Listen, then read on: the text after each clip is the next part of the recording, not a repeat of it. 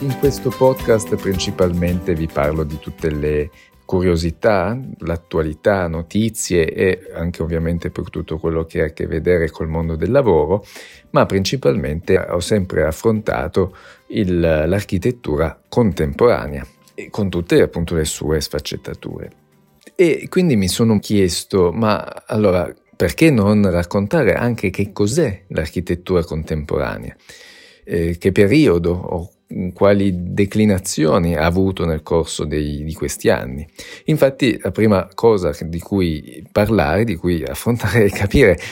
contemporanea, l'architettura contemporanea cosa vuole dire e come periodo, in quanto ho letto che può essere collocata già dal insomma, do, dopoguerra, da dopo l'architettura moderna che per capirci è Van der Rohe,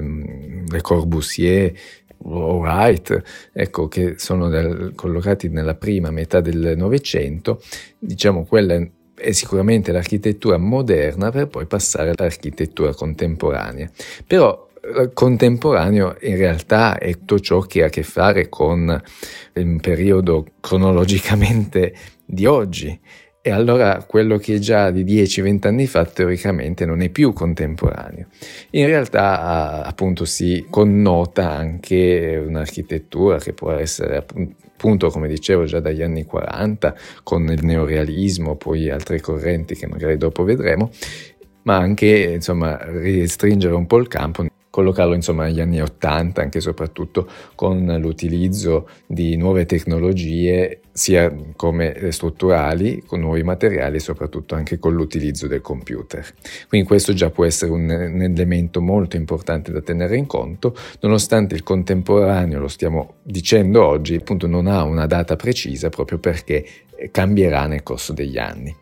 e quindi, come avevo già introdotto, sicuramente l'architettura che oggi chiamiamo contemporanea è sicuramente comunque caratterizzata da un cambiamento epocale dell'utilizzo di una struttura e di materiali che non si avevano in precedenza. E appunto si hanno delle strutture, sicuramente col cemento armato, con nuove strutture in acciaio, in legno o in vetro, sono gli esempi, i grattacieli, le grandi strutture vetrate. Ovviamente si avevano già degli esempi nel passato, Le Corbusier usava il cemento armato o ancora prima, eh, famosissimo del 1851, eh, la, l'esposizione internazionale a Londra con la Crystal Palace, che è appunto una struttura in ferro e vetro, anzi era ghisa e vetro. E appunto però si eh, cambiano il modo di costruire e questo cambiamento, e anche proprio nelle nuove tecnologie, anche più, che non si utilizza più la ghisa, ma sono delle leghe migliori, come anche potrebbe essere l'alluminio che è molto più leggero, o come per esempio mi viene in mente il rivestimento del Guggenheim di Bilbao in zinco e titanio. Quindi questi sono i nuovi materiali in realtà. Ma poi soprattutto il cambiamento epocale è l'utilizzo dei computer e dei vari software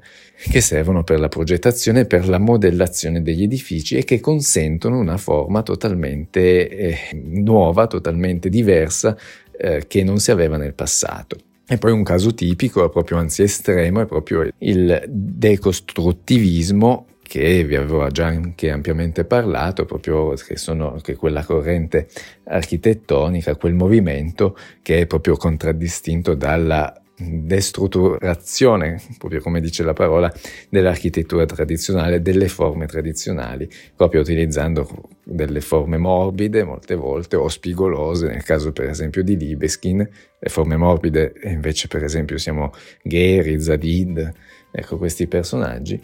ma anche delle forme ancora diverse come può essere l'architettura high tech che è appunto l'architettura per esempio del Pompidou di Renzo Piano e Richard Rogers o delle um, altre architetture come eh, per esempio famosissimo è l'inglese Norman Foster ma così ovviamente come tanti altri che invece in questo caso appunto non, sono forse abbastanza razionali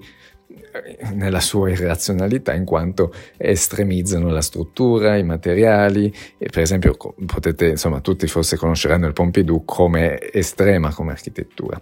E come vi dicevo poi nascono tante altre correnti che poi si possono definire contemporanee